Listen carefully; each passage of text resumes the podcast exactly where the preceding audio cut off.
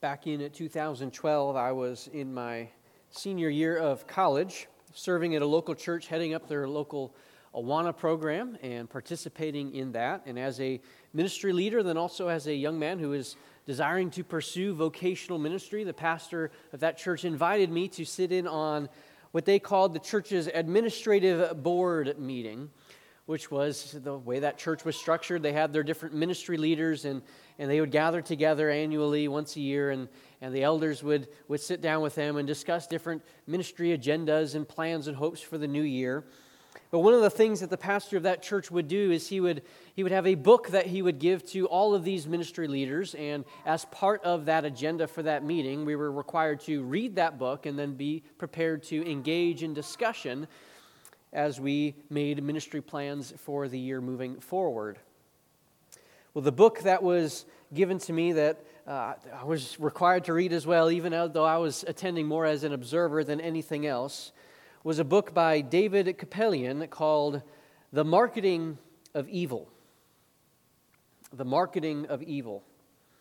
This book outlines how many of the various social ills that have come upon our nation, they have not occurred by accident, but rather they have been marketed to us. They have been pushed upon us, and quite successfully so, so that the masses have been drawn in by these things, and the results have been devastating for society.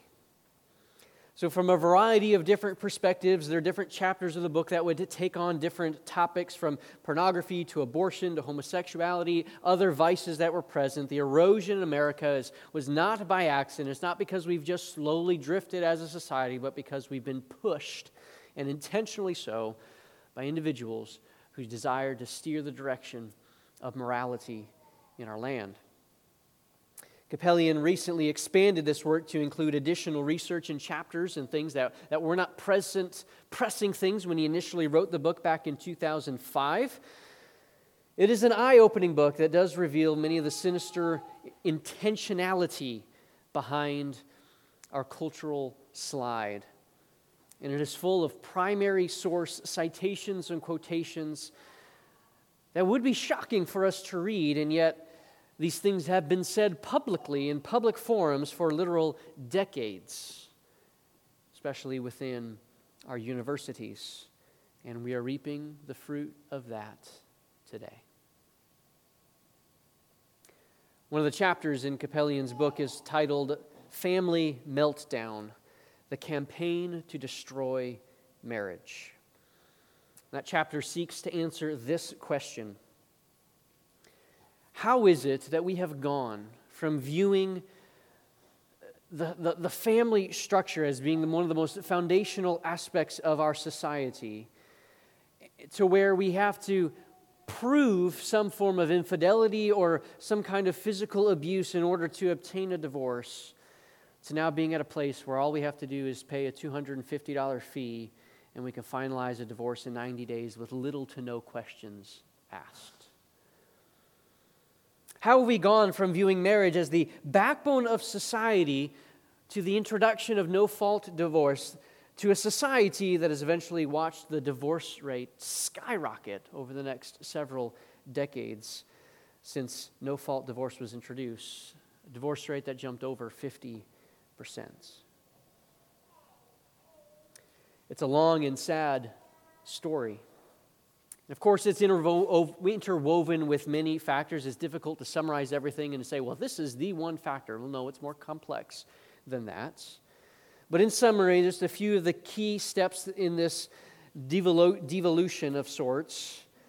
First, there was an intentional push to destroy marriage from the feminist movement as they considered marriage to be holding women back. This was something that was heavily pushed. So listen to some of these quotations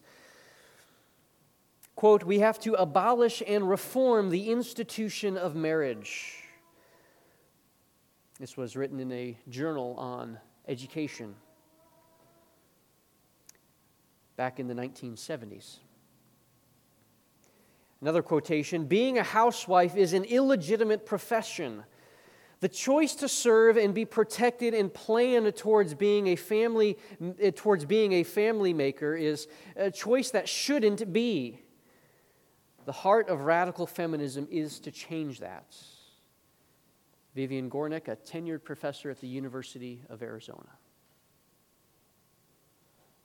Like prostitution, marriage is an institution that is extremely oppressive and dangerous for women.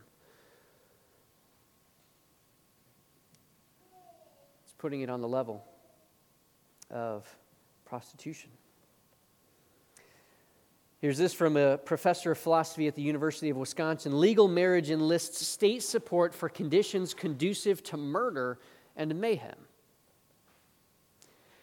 These quotes come from people, they, they sound extreme, like, wow, those are really extreme things to say, but these are individuals that are teaching in our schools. They're writing in influential journals. They're speaking at events and have been for decades. These aren't, none of those quotes are from the last 20 years.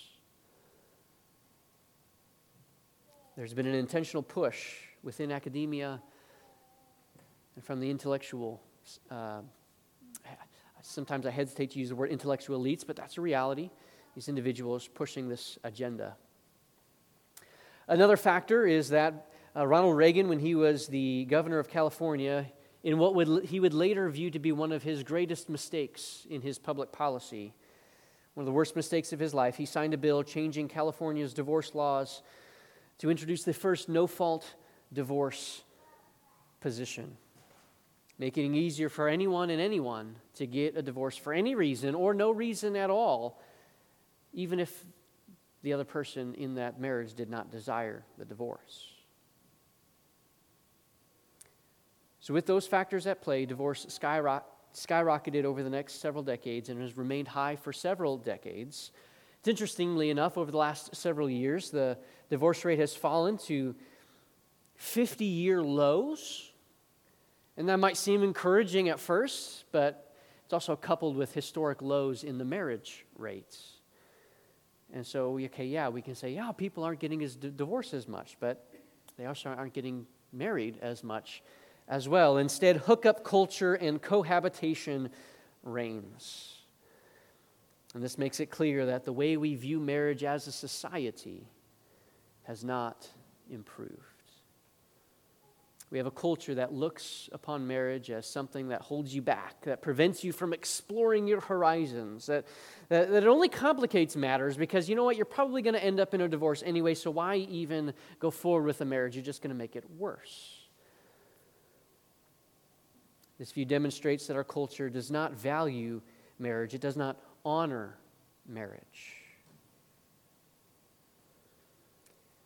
Today's sermon is from Mark chapter 10, verses 11 through 12. Open your Bibles to that passage if you have not done so already. In this passage, Jesus is going to teach about marriage and divorce. And in this text, we have several direct teachings about the nature of marriage and divorce. And something that is missing from this text that we're going we're going to see as we get into it is that the usual exceptions that we think about, like, okay, yes, divorce is bad, well, except for in, in other texts in Matthew and in, in Paul's writings in 1 Corinthians, there are exceptions that are listed. Mark does not list the exceptions. Mark doesn't bring those into his text. And I, I want to make note of that up front because as we go through this text today, I think it's common that our, that our minds are often going to want to jump towards the exceptions. Like, okay, yeah, I understand that teaching, but what about this thing over here? Well, what about this particular circumstance? And I just want us to pause for a moment. I want us to pause because what I want us to see today is the positive ethic that this text is teaching.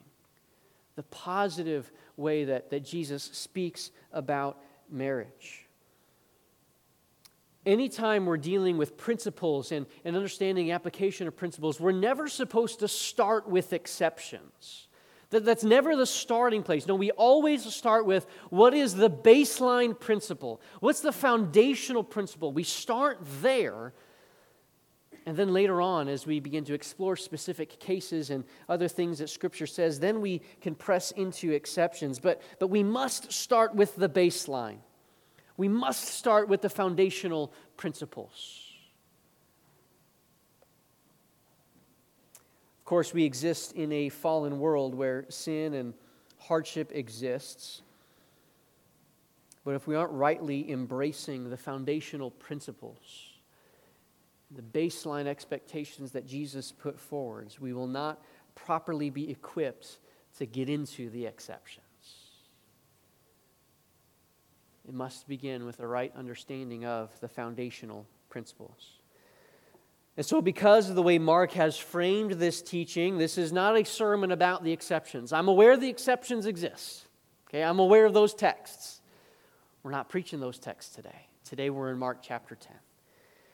Mark certainly was aware of other teaching on this as well, but Mark chose to eliminate those from the text, not because, I say eliminate, he, he chose to write what he wrote, not because he was unaware, not because he didn't believe in exceptions, but because he was interested in a particular point and getting that point across, and that's the point we want to see today and embrace today. So let's begin with reading our text, Mark chapter 10, beginning with verse 1. And he left there and went to the region of Judea and beyond the Jordan. And crowds gathered to him again, and again, as was his custom, he taught them. And Pharisees came up in order to test him, asked, Is it lawful for a man to divorce his wife? He answered them, What did Moses command you? They said, Oh, Moses allowed a man to write a certificate of divorce and send her away. And Jesus said to them, Because of your hardness of heart, he wrote you this commandment. But from the beginning of creation, God made them male and female. Therefore, a man shall leave his father and mother and hold fast to his wife, and the two shall become one flesh.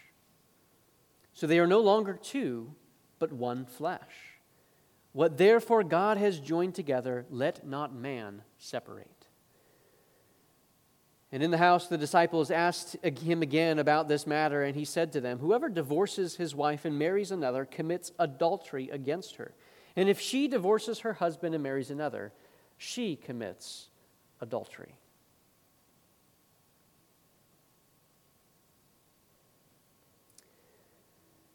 Let us set the scene for a moment. After Jesus' private instruction with his disciples that we saw in previous passages, they travel on and they come to the familiar location in the region of Judea. And here Jesus encounters the crowds once again. They gather to him again. This is, this is a common theme found throughout Jesus' ministry. He goes to a place, he, he sits down there, the crowds gather to him, and then he teaches them. And then we have a visit from the local fan club, the Pharisees Of course, Jesus has been on their bad side since chapter 3 when he was first teaching them about the Sabbath.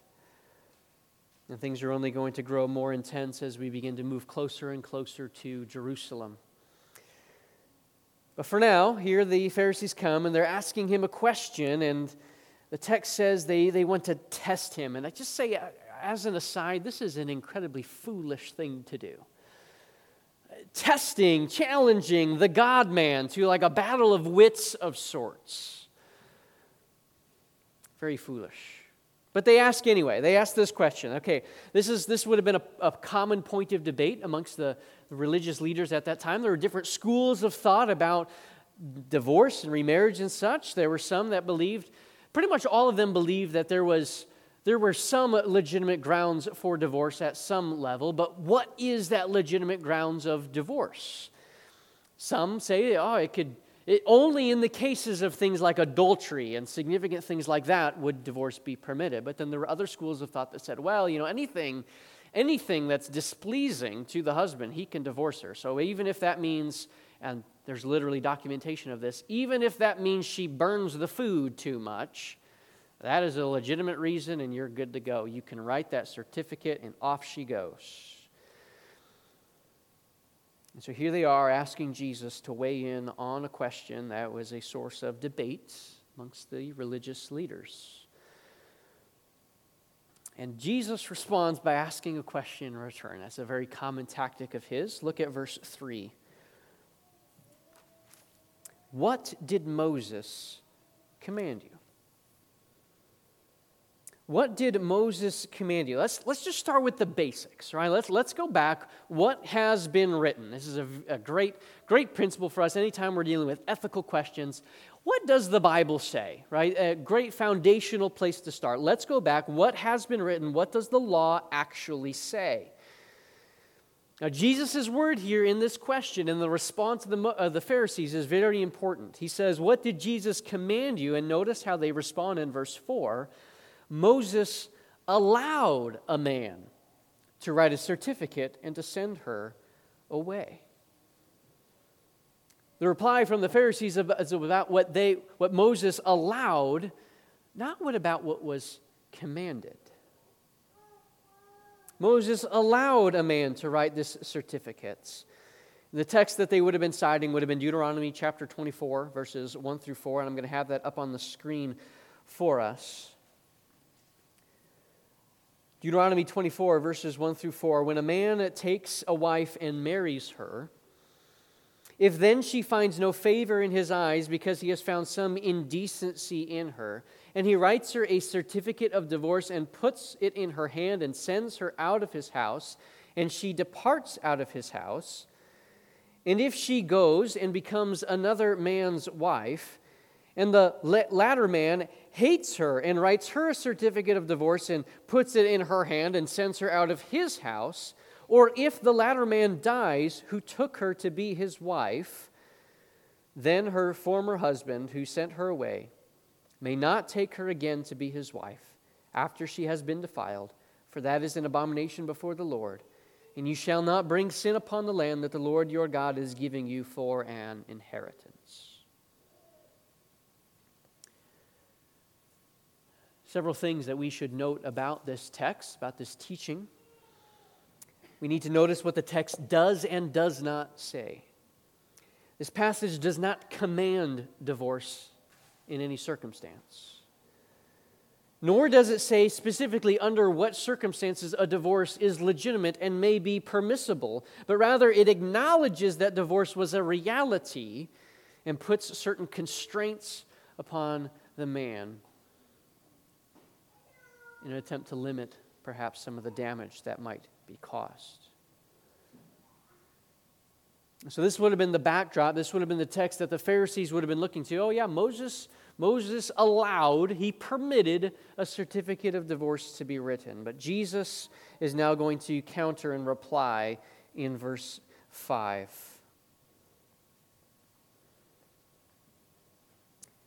And Jesus said to them, Because of your hardness of heart, he wrote you this commandment.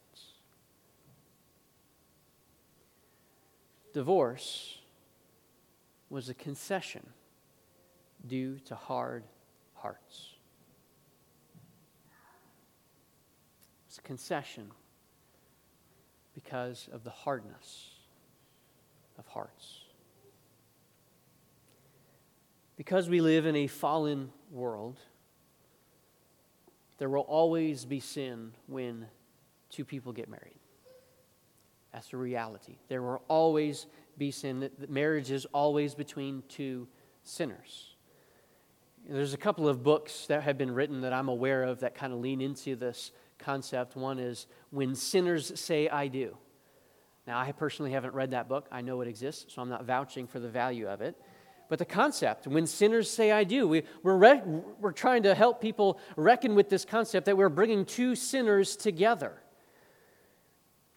The second book, What Did You Expect by Paul Tripp. That's the title. What Did You Expect? The premise there is, you know, okay, we've got two sinners that are coming together one sinner joining together with another sinner. Well, what did you expect? Of course, you're going to have problems in your life. Of course, you're going to experience hardship and disunity and dysfunction because you're both sinners. And the premise of the book is try to help individuals walk through this. Okay, how do we handle this when we encounter it? Not if, but when, because we're both sinners. It's foolish to expect everything to be sunshine and roses for the entirety of your life, right? You're going to encounter hard things. So we do live in a fallen world with sinners marrying sinners, and sometimes things that occur that would even lead to the dissolution of a marriage. Some sin has been committed, something has happened that has broken the relationship to such a degree that one or both parties seeks to end the marriage. Jesus says that Moses' teaching on divorce was a concession for that, but not a requirement. In an ideal world where, where sin would occur, there, there would be repentance forgiveness and restoration. I, when sin occurs, it would be handled biblically and, and rightly and recognizing, oh, I, okay, I've done this thing. I shouldn't have done this. I, I repent of that. And will you forgive me? Yes, I'll extend that forgiveness to you. And there's restoration, and the relationship can go forward. But we don't live in an ideal world. Hearts are often hard, as Jesus says. And so repentance is often left unpursued. Forgiveness isn't always extended. So if a divorce happens, Jesus says Moses permitted that because of the hardness of your hearts. There was that concession, and the law contains some guidelines to limit some of the damage that could be caused. There's one commentator who wrote this, and I, I, just appreciated the way he worded things. He wrote God's regulation of divorce is a concession necessitated by human sinfulness and therefore an attempt to limit its destructiveness. In this way, Jesus makes a distinction between commands set forth by, uh, that set forth God's will for his people, i.e., God's ultimate desires, and commands that take into account human sinfulness and seek to minimize its consequences. So we see that this was not God's design for marriage. This is not the way that God wanted it to be. Though God's law recognized that these things would happen, it doesn't celebrate it. It doesn't normalize it. it. It places it in the context of something that has gone horribly wrong. Jesus says it's because of the hardness of the heart of mankind.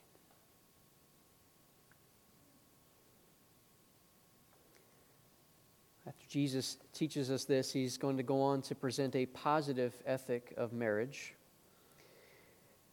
If divorce was a concession and it was not the intent, what was the intent? Verse 6 from the beginning of creation, God made them male and female. Therefore, a man shall leave his father and mother and hold fast to his wife, and the two shall become one flesh. So they are no longer two, but one flesh. That what therefore God has joined together, let not man separate. Marriage was intended to be permanent. That was the original intent. Jesus quotes from Genesis chapter 1 and Genesis chapter 3 in this text to teach us about God's design for marriage. God made humanity male and female. They correspond to one another, they complement one another. And he's, God is the one who invented marriage. God is the one who brought man and woman together in holy matrimony. We call it holy matrimony for a reason. It is holy because it is before God. It is not just a societal construct. It is not just something that we do and sign papers to register with the state so we get a tax benefit. It is not just something of this world that we recognize here. No, there is something more to this. It is God who blesses marriage. Something that's interesting to me that, that I find most commentators miss when studying this passage. When Jesus first asked the Pharisees, What did Moses command you? They respond from Deuteronomy, forgetting that Moses also wrote the book of Genesis.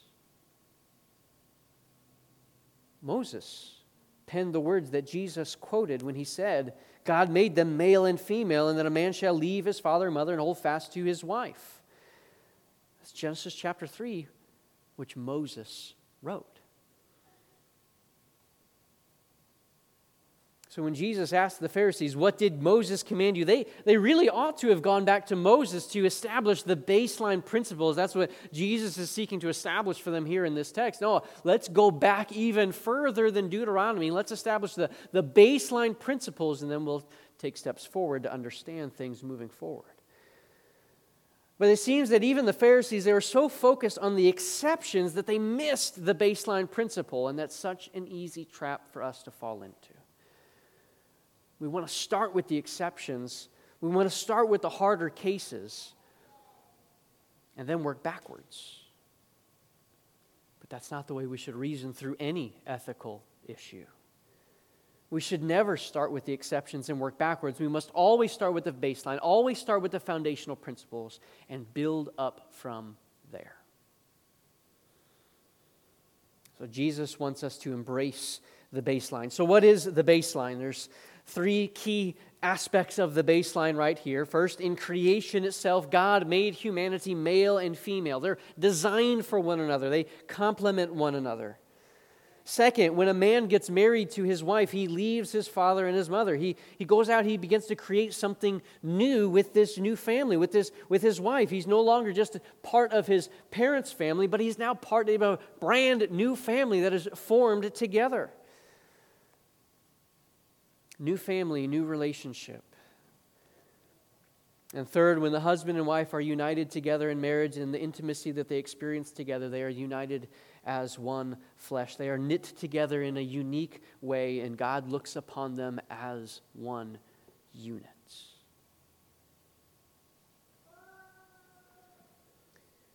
And so that's why we have Jesus concluding this section with a command of his own. What therefore God has joined together, let not man separate. Put asunder. That's the old, yeah, the old King James. Let not man put asunder. Yes.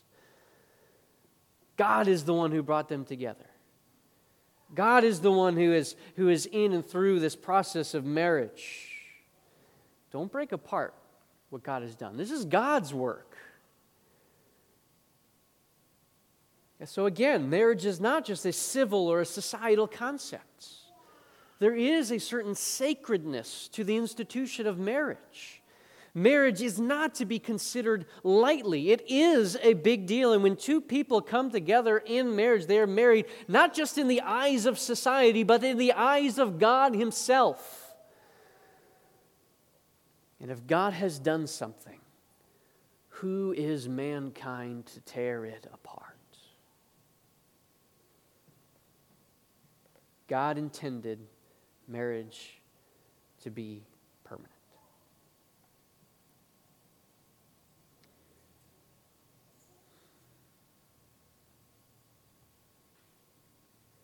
Again, this is the baseline. These are the foundational principles. This is what Jesus wants us to embrace. Things are going to pop through our minds. Things are going to go through, well, what about this? What about that? And I'm more than happy to have those conversations. More than happy to work through different biblical texts with you and to work through all of that. But again, this isn't a sermon about the exceptions. This is Mark chapter 10.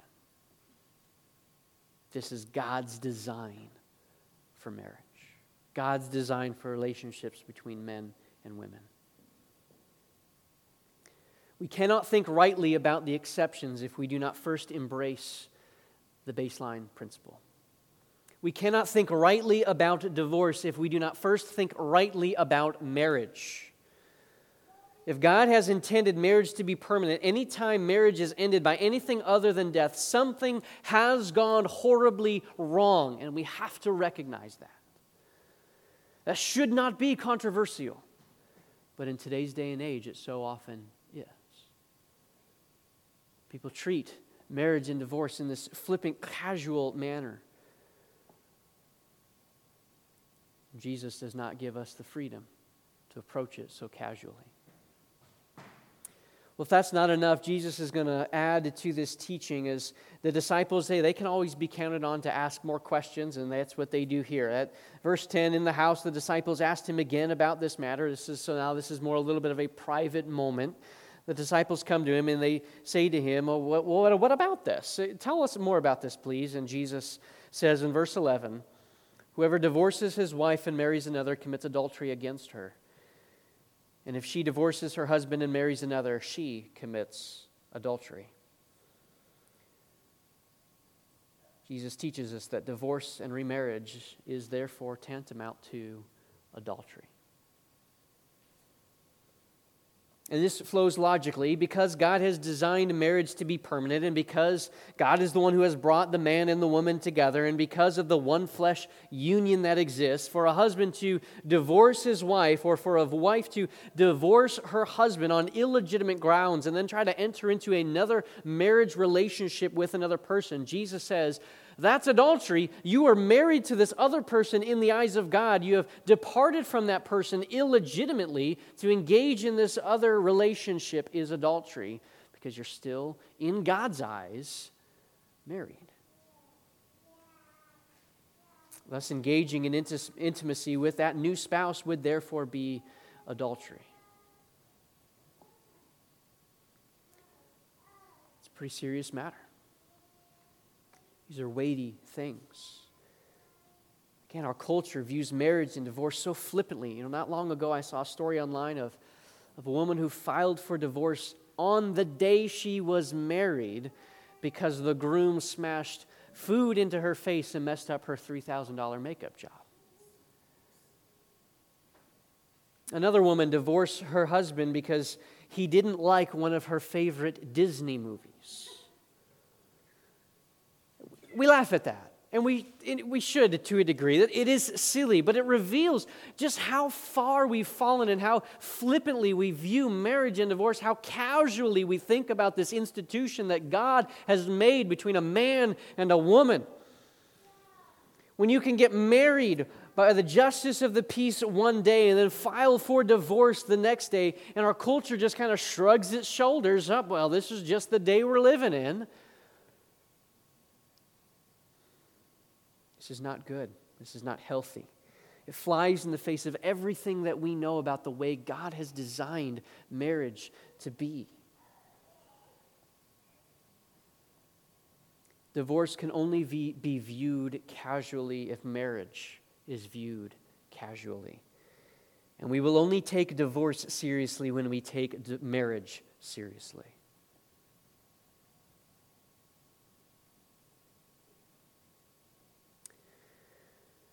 This is what Jesus is teaching us.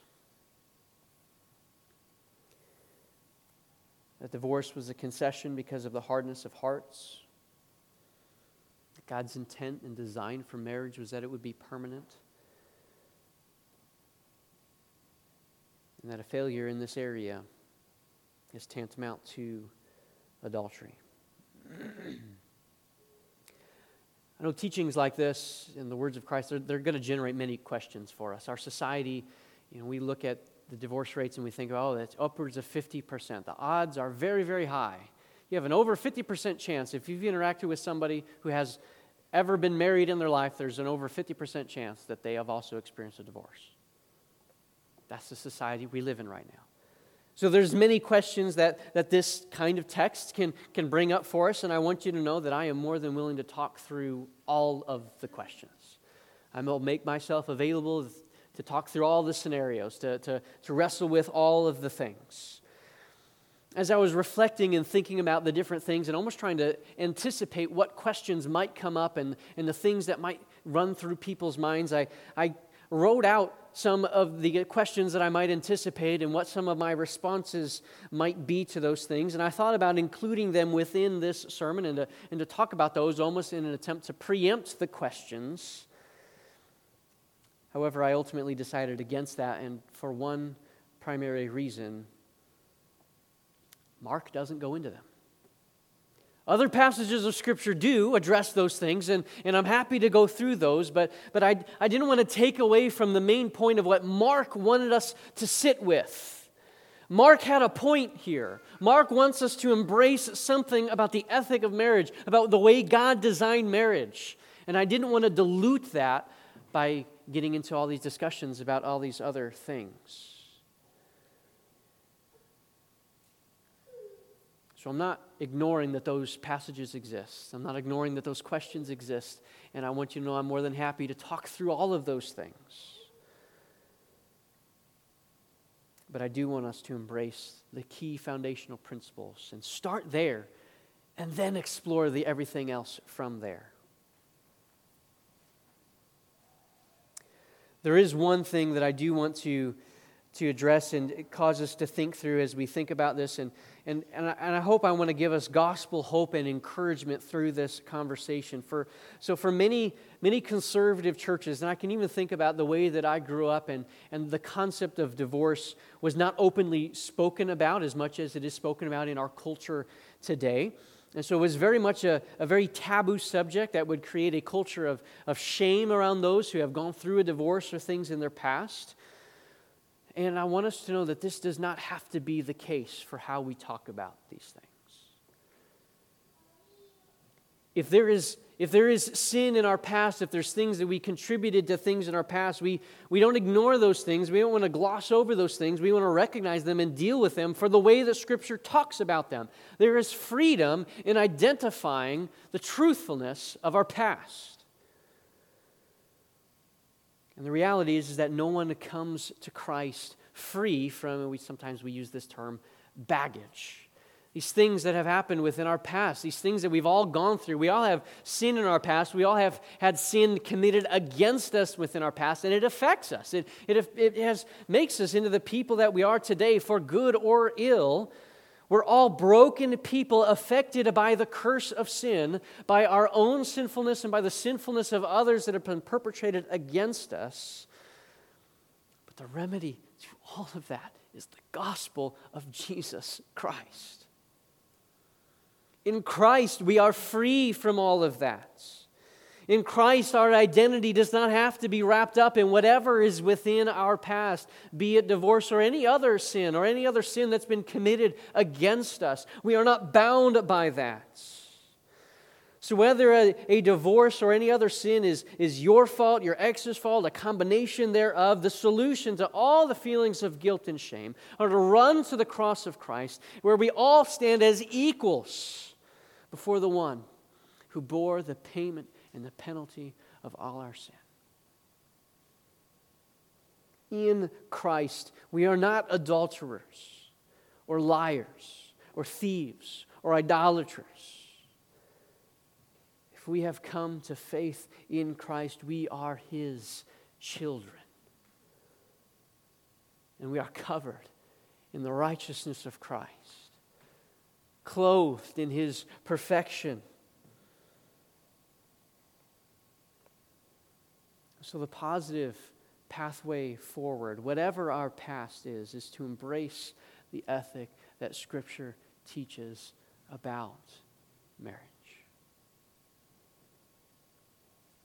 We should embrace that marriage is a serious thing, it is a weighty thing. God designed it to be permanent. Consequently, divorce, therefore, is a serious and weighty thing. Any legitimacy in divorce is not out of design, but in concession. An illegitimate divorce and remarriage is tantamount to adultery. We have to embrace the baseline. That's the baseline. And so, as we think about the application of that, whether we are married or not, have a marriage in our past or not, whatever, wherever we are in life. It, we, this isn't just about people who are married. This, there's application for this for all of us. If this is how God designed marriage, and if it is a significant and weighty thing, we should honor marriage. We should honor the way that God has designed things. Well, how do we do that? What does it look like to honor marriage? Well, we can avoid making light of marriage and divorce. We can avoid using cracking jokes about things like, oh, you know, I got the old ball and chain. That's not a helpful or healthy way to think about the marriage relationship. Marriage is, is a serious thing. We should be careful about how we think about pushing others towards divorce, even if we think that it might be one, fall into one of the exceptions. God designed marriage to be permanent. And even where divorce is permissible, permissible doesn't mean necessary or required. Let's honor marriage with how we talk about marriage, how we interact with others in their marriages. Let's celebrate marriage Weddings are often a celebration, and they should be. God is bringing together a, a, man and a woman, bringing them together, and that should be a joyous occasion, a brand new family that is being created. That's a thing to celebrate. That's a thing to honor and rejoice in.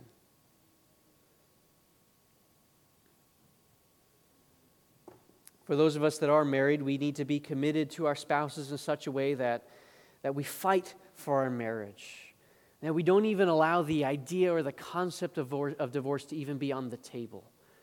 Because I'm going to fight for this relationship. That's a pathway forward in how we think about, how we talk about, how we interact about marriage. And in so doing, we honor God's design and, and we embrace the baseline that Jesus gives us within this text. And again, if, if, there are questions, if, if you have things rolling around in your mind, come talk to me. I'm happy to talk about it, and I hope that that will be a grace filled conversation. And so I just close with this passage from Hebrews chapter 13, verse 4, where the author of Hebrews says this Let marriage be held in honor among all. And let the marriage bed be undefiled, for God will judge the sexually immoral and adulterous. Let's pray. Father, I thank you for this text and the ethic that is presented here. Lord, this is a heavy topic, these are weighty things.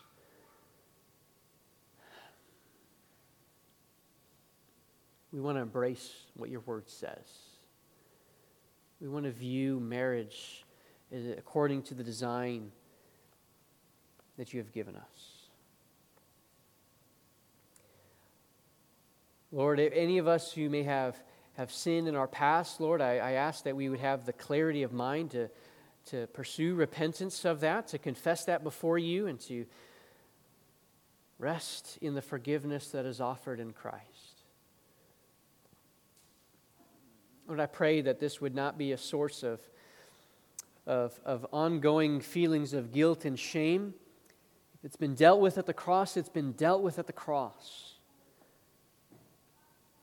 I pray that we can rest in light of that. But I pray that as we move forward within our lives, that we can hold marriage in the honorable position in which you have placed it. That what you have joined together, we should not separate. We should not break apart. I pray, Lord, that you would be honored and glorified within our lives as we seek to live out lives of following Jesus and the teaching that he has given us. Glorify yourself in us and, and, and in the way that we think, talk, and live out marriage. It's in Christ's name we pray. Amen.